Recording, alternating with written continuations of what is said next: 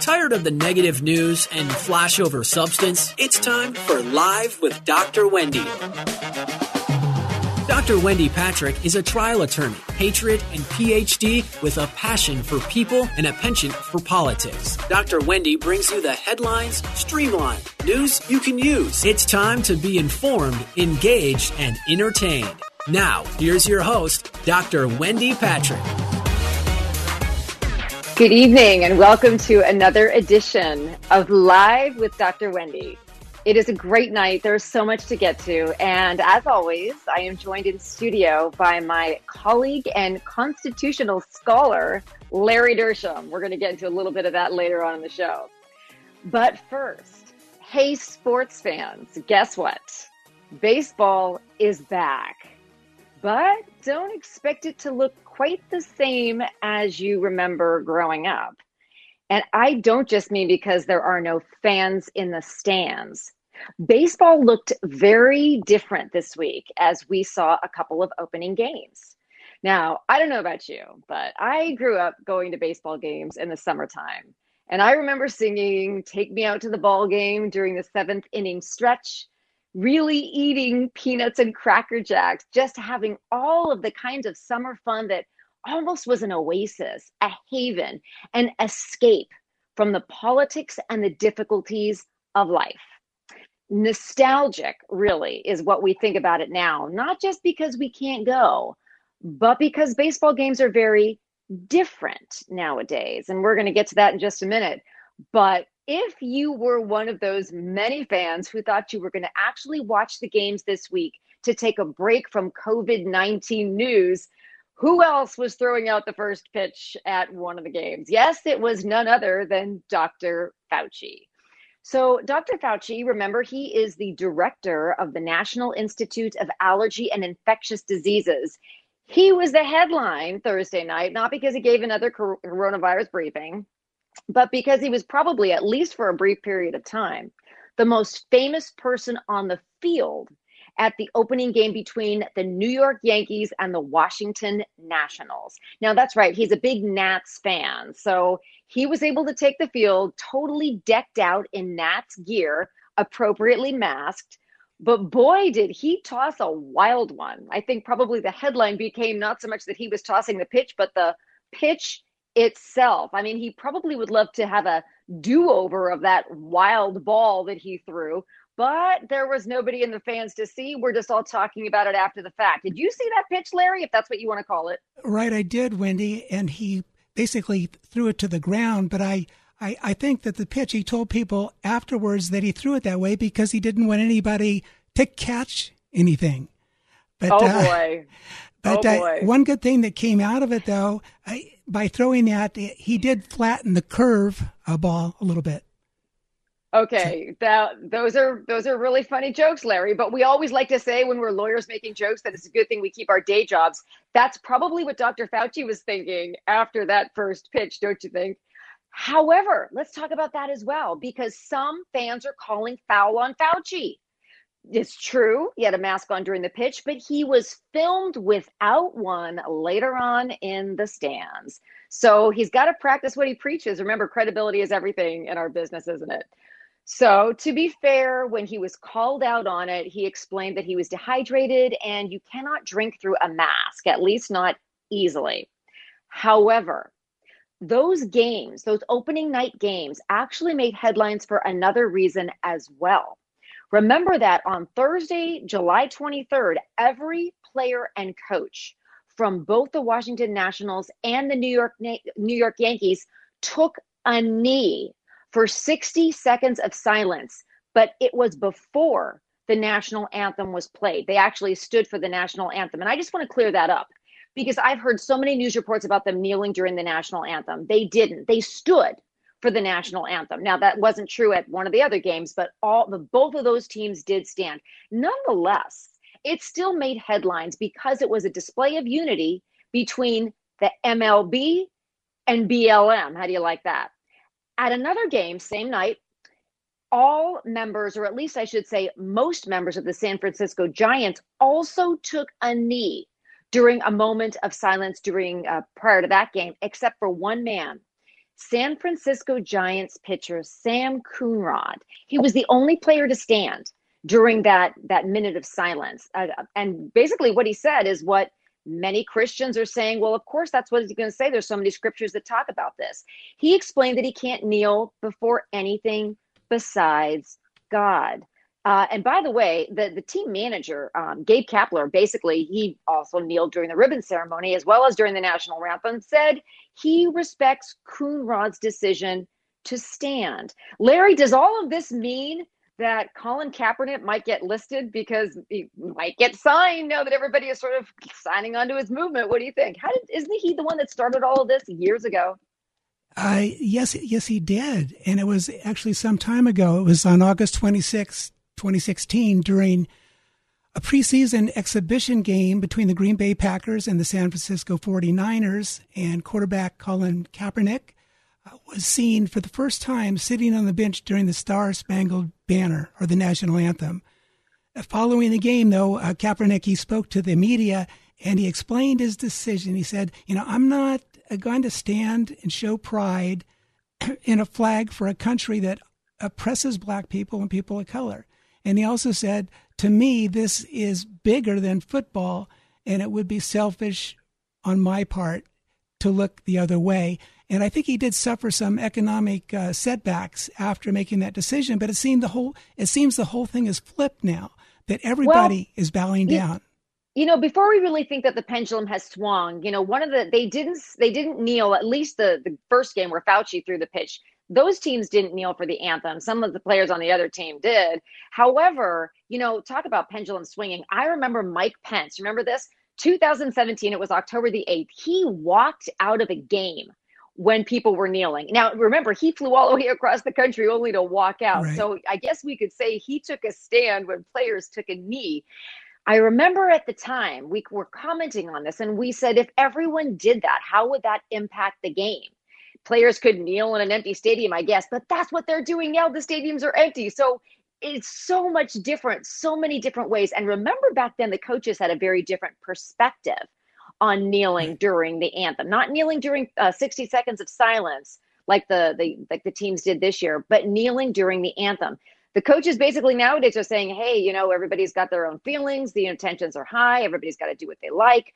Um, but along those lines uh, about the respect for the flag, guess who is scheduled to throw out the first pitch when the Yankees take on the Red Sox on August 15th?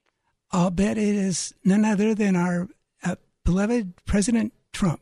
That's a good guess. You bet it. You bet it is. Now, I'll bet he has a better pitching arm than Dr. Fauci. I'll bet yes. But he also has less tolerance for disrespecting the flag. In fact, um, here's the catch, no pun intended. He actually doesn't want to participate in sports at all, not even as a spectator, according to him, unless the players stand. Now, this is something he has been very consistent about throughout the time that this has been going on, and certainly since Thursday when we had that showing of solidarity at the games. And this is going to be something he's really going to have to think about because what he said was that he was looking forward to live sports, but he also said anytime he witnesses a player kneeling during the national anthem. So it'll be interesting to see how he is going to discuss how he feels about players kneeling during a 60 second moment of silence or any other type of showing of unity or solidarity with respect to Black Lives Matter. It'll be interesting to see how he draws that distinction. Right. You know, this is kind of an interesting, this is just in, this was a game that was played yesterday, Wendy, uh, between the Boston Red Sox and the Baltimore Orioles. And they're at Fenway Park, they're in Boston. They put up a 254 foot long, 27 foot high Black Lives Matter banner, which is so large that it is literally visible from the International Space Station. Oh my goodness. But what's kind of the, the hypocrisy of this that there's there's more Black Lives Matter uh, banners in Fenway Park than there are black ball players on the 2020 roster. So I think it's called virtue signaling. I think we need to do a whole show on virtue signaling, which is kind of a new term that's coming around. Uh, was that virtue signaling uh, that they pretend uh, this false virtue when basically they're not living up to their own uh, signaling. Well, you know, here's an, an interesting issue that I mean, we've been talking about this for years. Um, every time this comes up, we ask ourselves, should sports be a politics free zone? Should it simply be about the game? Should it be an even playing field? Or should it be a place to protest racial injustice, societal injustices, um, religious differences? There are so many different things that have sort of politicized a variety of different sports. Is the playing field the place for politics? I would say absolutely not. I think we're all looking for some relaxation, some political free zones where we can basically relax and, and, and be comfortable and not always be thinking about uh, all the the riots, the uh, COVID 19, and so forth. And this was an interesting statement from Trump. I, I agree with this. He said, instead of kneeling, run for office. How about that? Yeah. Get out there and actually do something. This, you know, just kneeling, come on, what are you doing? Uh, just to try to show everybody that uh, you believe in that. But run for office if you don't like the way things are going in this country. Run for office. I would. Cr- yeah, encourage. no, that's absolutely right. Yeah. The ballot box is the great equalizer. So don't take a knee. Get on your feet and run. I, I love that. Amen. Well, we're going to talk a little bit more about uh, some of these issues after the break. But boy, that's a um, welcome to professional sports and baseball season. We really have. Uh, we're off to a a, a, real big start, that's for sure. Anyway, stay with us. We're going to take a quick break. You are listening to Live with Dr. Wendy. Back in a flash. News cycle lowlights have no place here. You're listening to Headline Highlights live with Dr. Wendy on The Answer San Diego. It's time for more news you can use. The headlines streamlined. It's time for more Live with Dr. Wendy. Now, here's your host, Dr. Wendy Patrick. Welcome back. You are listening to Live with Dr. Wendy. Thank you for spending a bit of your Saturday night with us. Now let's move from stadiums to sanctuaries, including church. Larry, we have a famous guest today for the mm-hmm. second half joining us that you and I have both known for years, who is currently in the trenches fighting for the right to peacefully assemble, not in chop or chaz, but in church. Tell us about Charles LiMandri. Right. Charles LiMandri, as you heard that commercial, he's an amazing uh, personal injury lawyer and he does so many wonderful recoveries, medical malpractice, and so forth. But one of the really interesting things he does, Wendy, is he does pro bono, it means for free, religious liberty cases, including, as they mentioned, the Mount Soledad Cross he's actually a hero of mine. He saved that cross, and it yes, is, is, one of the longest religious liberty cases in U.S. history. It may be the longest. It went on for at least 25 years until it was finally resolved, and that cross still stands today. Larry, how would you like to handle one case for 25 years? Would that just be the end of your law practice? Well, no, Chuck, Chuck pro bono, yes. true hero. Yeah, and, and, pro bono to boot. You're right. Amazing. Uh, another thing he's done, he's uh, He's defending David Daleiden, who's the founder of the Center for Medical Progress and who videotaped Planned Parenthood uh, trafficking in, in babies. And uh, we'll get into that maybe another day, not today. But uh, he's just an amazing person. And I'd like to introduce you to, right now uh, to uh, Charles LiMandri. Uh, Charles, are you there? I'm here, Larry. Thank you very much for your kind remarks. I appreciate it. Hi, Dr. Wendy. Hey, Chuck, one of the things that impresses me most about you is that you and your wife, Barbara, have been married for 23 years and have five children. Go figure. I am sure they have lived and breathed the Mount Soledad Cross case right along with you. They probably don't know life without it. That's true. We sure are all glad that it's still there. Yeah, yes, so, that's for sure. So, Chuck, I know that you're involved in defending churches against the draconian church closure measures imposed right. by the governor uh, regarding the pandemic. And I sure. just heard yesterday that uh, you know, the Supreme Court, the SCOTUS for short, denied a Nevada church's right uh, to uh, break the, the rules. They're allowed a cap of 50 people. Whereas the casinos there, the restaurants can have 50%, which could be in the hundreds, if not the thousands in some of those sure. casinos. So it seems like religious discrimination. So I know you're working on these types of cases in California too. What is the latest? What's going on? Well, we had a similar decision from the Supreme Court at the end of uh, May, and at that time, the California churches were allowed to have up to 100 people or 25% of their capacity, whichever was less.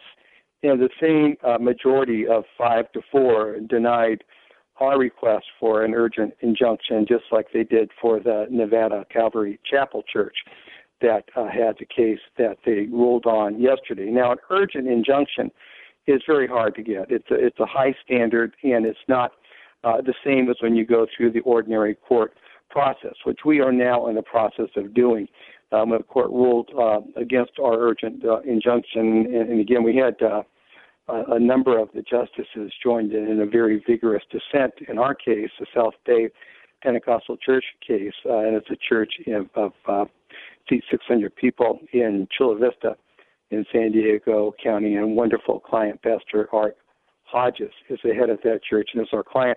Um, the, there were several dissents among Justices uh, Alito and Kavanaugh and uh, Gorsuch and Thomas, and they also all submitted uh, dissents in the Calvary Chapel case. So uh, it's not a precedential decision when it's done uh, as it was. It's just a simple denial with no actual majority opinion uh, written.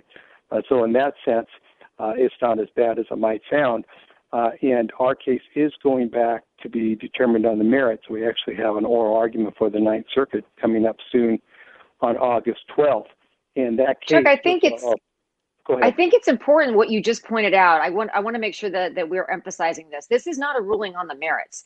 And I know a lot of people they read a headline, it looks bad for a, for the church or it looks bad for one side or the other and they don't really take the time to realize well what did the court actually look at what was the question they were asking are they simply going to send it back for more information right or you know, are they are they arriving at some sort of a monumental decision so i think that's important and i want to ask there you was no opinion uh, the majority in yesterday's decision had no opinion at all uh, right. it was all uh, very long, uh, uh elaborate, detailed, and well-reasoned uh, defense.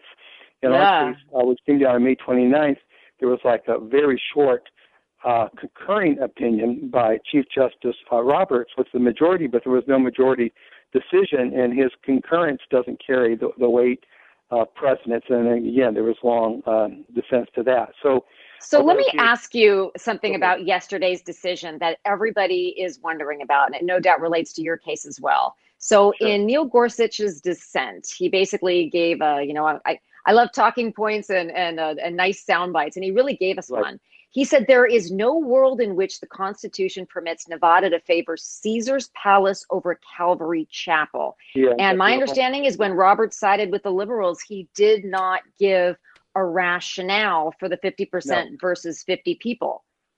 No, he did not, and, and he uh, he didn't do that in our South Bay case either, which was one of the things the dissent is focused on. There's really no reasoning behind it, and there's no science that it's based on. What, what Roberts basically said is, you know, it's a high standard for an urgent injunction.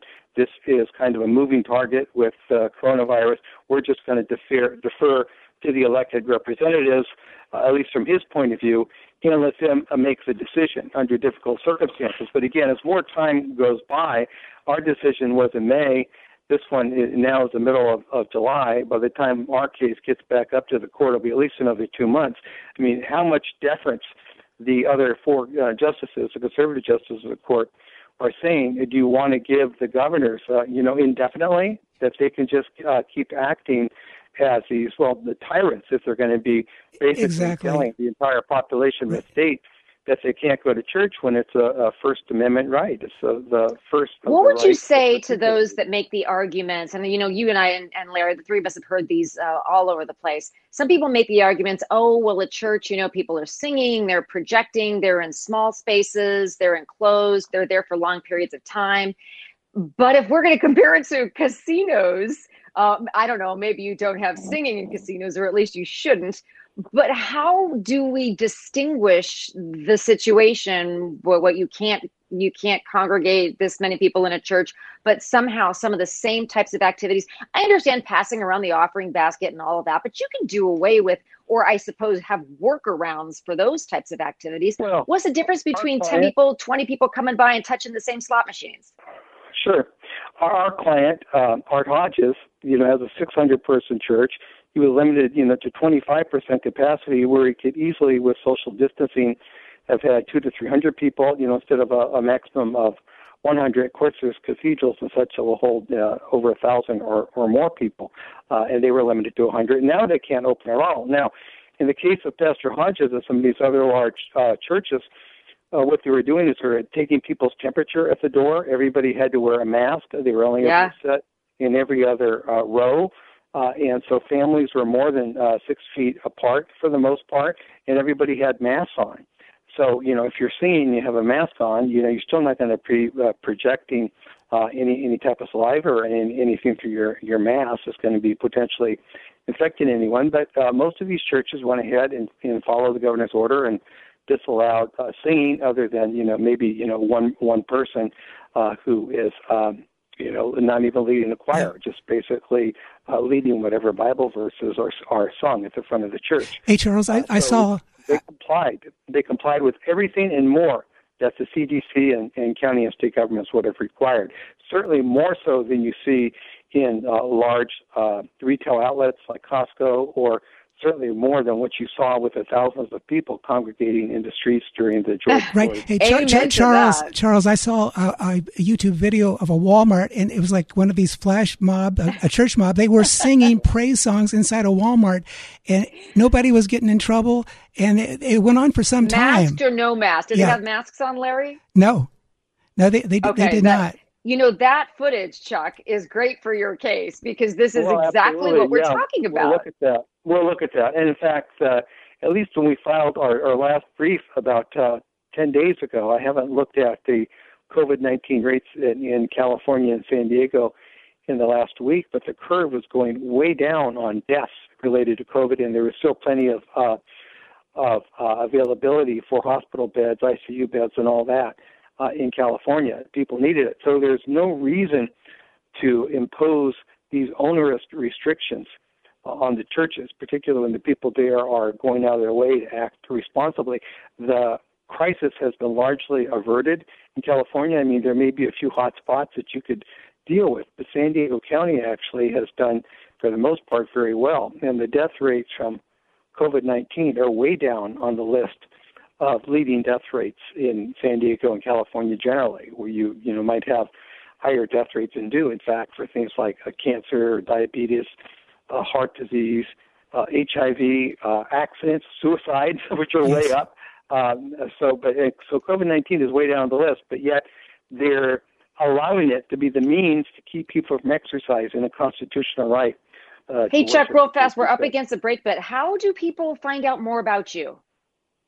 they could go to our website, uh, www.fcdf for Freedom of Conscience Defense Fund legal.org, so fcdflegal.org, and we discuss all of the cases that we've worked on in the past and that are currently Thank ongoing, you. including the one we're talking about. That is so terrific. Thank you so much for joining us, Chuck. Uh, we want to thank everybody for listening. Tune in next week where we will have former Deputy National Security Advisor KT McFarland will be our special guest next week. Uh, she's the author of the new book, Revolution, and she is very outspoken when it comes to her opinions. So please join us next Saturday night to listen to her. And thank you for joining us tonight. Have a wonderful, safe rest of your weekend. And we will see you next Saturday. Headlines with a silver lining. Have a great week. God bless you. Thank you for joining us for Live with Dr. Wendy. You can learn more about Dr. Wendy and how to become a guest or sponsor of the show by visiting wendypatrickphd.com. That's wendypatrickphd.com. Tune in every week at this same time as Dr. Wendy will engage and inspire you with an upbeat viewpoint on the highlights of the day. This has been Live with Dr. Wendy on The Answer San Diego.